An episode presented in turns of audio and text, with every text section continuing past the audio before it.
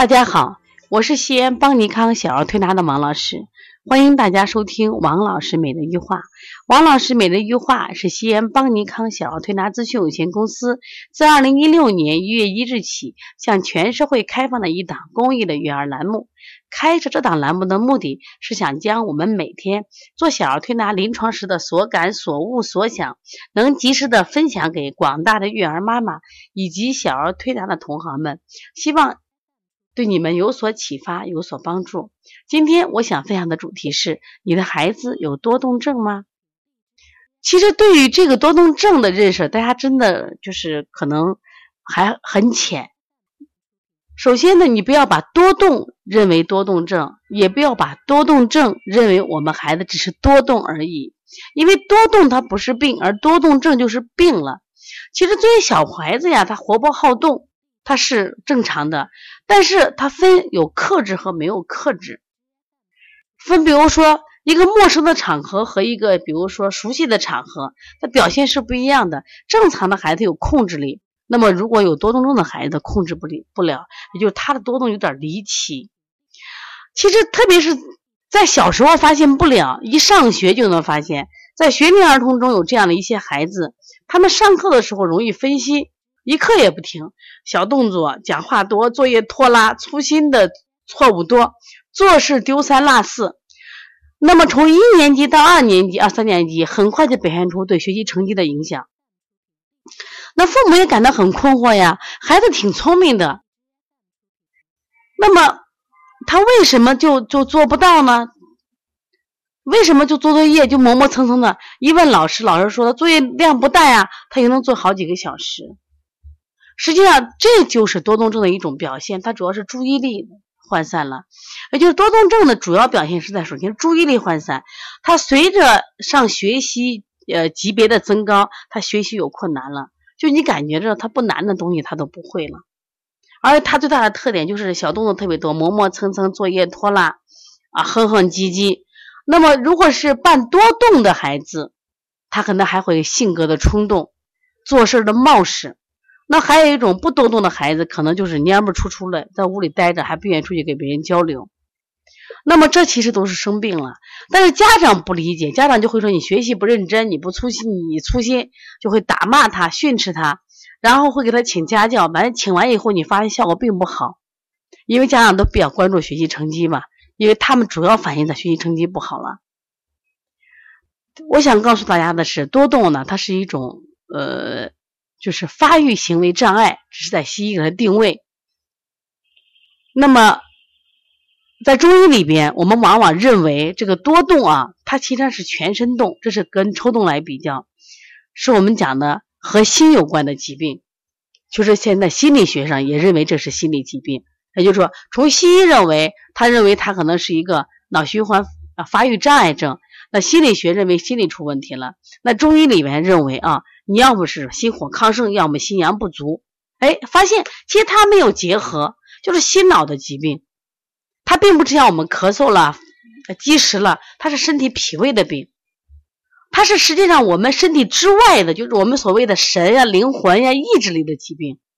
他这个能力他是控制很差了，他也是病啊。所以说孩子不是不想学，他不是，是因为他这种心神的控制能力差了，他注意力。不集中，而且这个注意力反映在什么呀？就是被动注意力。比如他自己喜欢玩的，他可能还可以；但是他如果他自己不喜欢的，比如说我必须上数学课，必须上语文课，他可能最爱玩的是乐高，但是那必须玩，必须上，那这个时候他的注意力就会出现不集中或者涣散了。所以说他的一系列动作他不会做，或者做的不好，你以为他粗心了，其实不是，是因为。他没有能力去把他心神集中，这就造成了。那这个现在的因原因有很多，原因说遗传因素啊，导致这个脑循环的发育不好。也有的认为现在的心就是是家庭的不良环境，包括母亲怀孕的时候情绪的问题，包括孩子出生以后我们的教育问题啊，包括还有社会环境的问题，还有出生本身，你是不是出现了窒息缺氧，这这种什么低出低出生的体重。那都可能导致发生多动症的风险。那么这个事情到底能不能治呢？它肯定一一定是能的。它关键根据情况呀，它一定根据情况。根据情况，就是你严重的，那肯定是它的治愈就难一点。那么早期的或者后发生的，其实它也比较简单。我们现在就根据我们的临床，通过推拿，加上我们的香庭疗法的情感治疗，再加上跟父母去疏导，哎，它也是可以治疗的。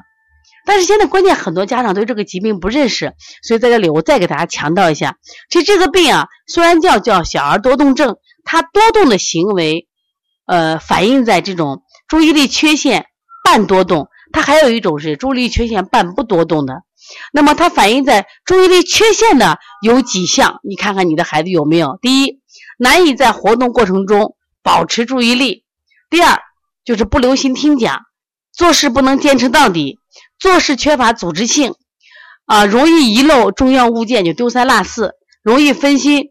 日常生活中比较健忘，一个小孩嘛，他老健忘，特别逃避或讨厌需要集中注意力才能完成的任务。那么这些里边，如果你有六项的话，那就可以说明你这孩子已经有了注意缺陷症状。那么多动症它还有一个项叫多动，多动指的啥？就是在座位上扭来扭去，手脚动个不停。不能安坐或过于活跃的奔跑与攀爬，就是他停不下来；不能安静的游戏或做事，忙忙碌碌就像装了马达一样。你这小孩啊，不知道瞌睡，白天也不睡，晚上也不睡，你知道他不累？他其实是心神游离于身体之外啊，他真的不累，他真的累。所以这种娃啊，身体其实也也不好，就看他不累，言语过多，话多，但是经常语无伦次。好冲动，好冒失，经常出门就碰了伤就回来了，因为他没有安全感呀。回答问题的时候不加思索，脱口而出，不能按序排队，插嘴插嘴打扰别人。那如果在这几项里面你又符合了六项，那么说你这个孩子就有可能属于什么呀？多动症里边的一部分。那么还有一种孩子，刚刚讲的是不动，他是不动，他根本懒得就不动，有床就躺着。也不出出门那么这些孩子他也属于多动症的一一一一种类型啊，属于不多动。但是家长往往对这个事情认识不清，觉得孩子孩子这个爱跑呀啊多动呀多讲呀，你都觉得他是废话多，你认为他是什么呀？就是坏习惯，或者这个不动的是懒啊磨蹭，都品行不好，有的甚至或者跟你爸一样，或跟你妈一样，这都不对的。实际上我们说这是孩子身体出了问题了，出了问题了。那这个时候我们怎么办呢？我们首先要认可他是出了问题了。你别以为是孩子粗心，你还打骂呢，越打骂越严重。如果是轻的，早早干预就在小的时候就治疗好了。如果你在干预的晚的话，他可能伴随终生呢。所以希望大家呢一定要什么呀？呃，去看一看你的孩子是否有多动症。我们给刚给了标准吗？给的标准，其实每一个儿童内心都珍藏着一份美好的愿望，他们在成长的过程中都渴望得到肯定，得到家长、老师和同伴的肯定。这样的话，孩子才有可能发展出安全感、自信心和完善自尊的发展过程。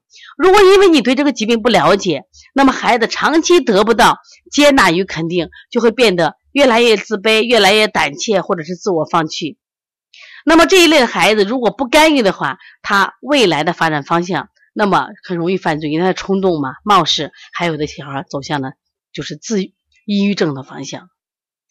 所以多动症呃的儿童呃是有特殊需要的孩子，那么希望家庭、社会啊、家长、老师需要对这些孩子有更多的了解，需要知道更多的帮助孩子的方法，把多动、注意力不足。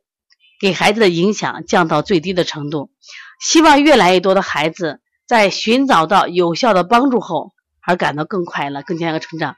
这也是邦尼康在今年八月三十一号、九月一号、二号为什么要举行这个论坛？其实这个项目呢，就目前来说，可能还是个你们认为是还是小众，没有感冒多，没有咳嗽多，但是但是疾病在明显的逐年的增加，而且它对孩子危害。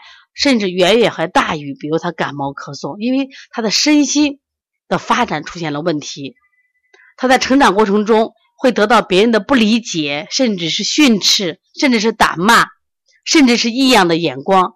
所以希望大家一起来呵护多动症、抽动症的孩子。首先你要了解这。个疾病，你要关注这个疾病。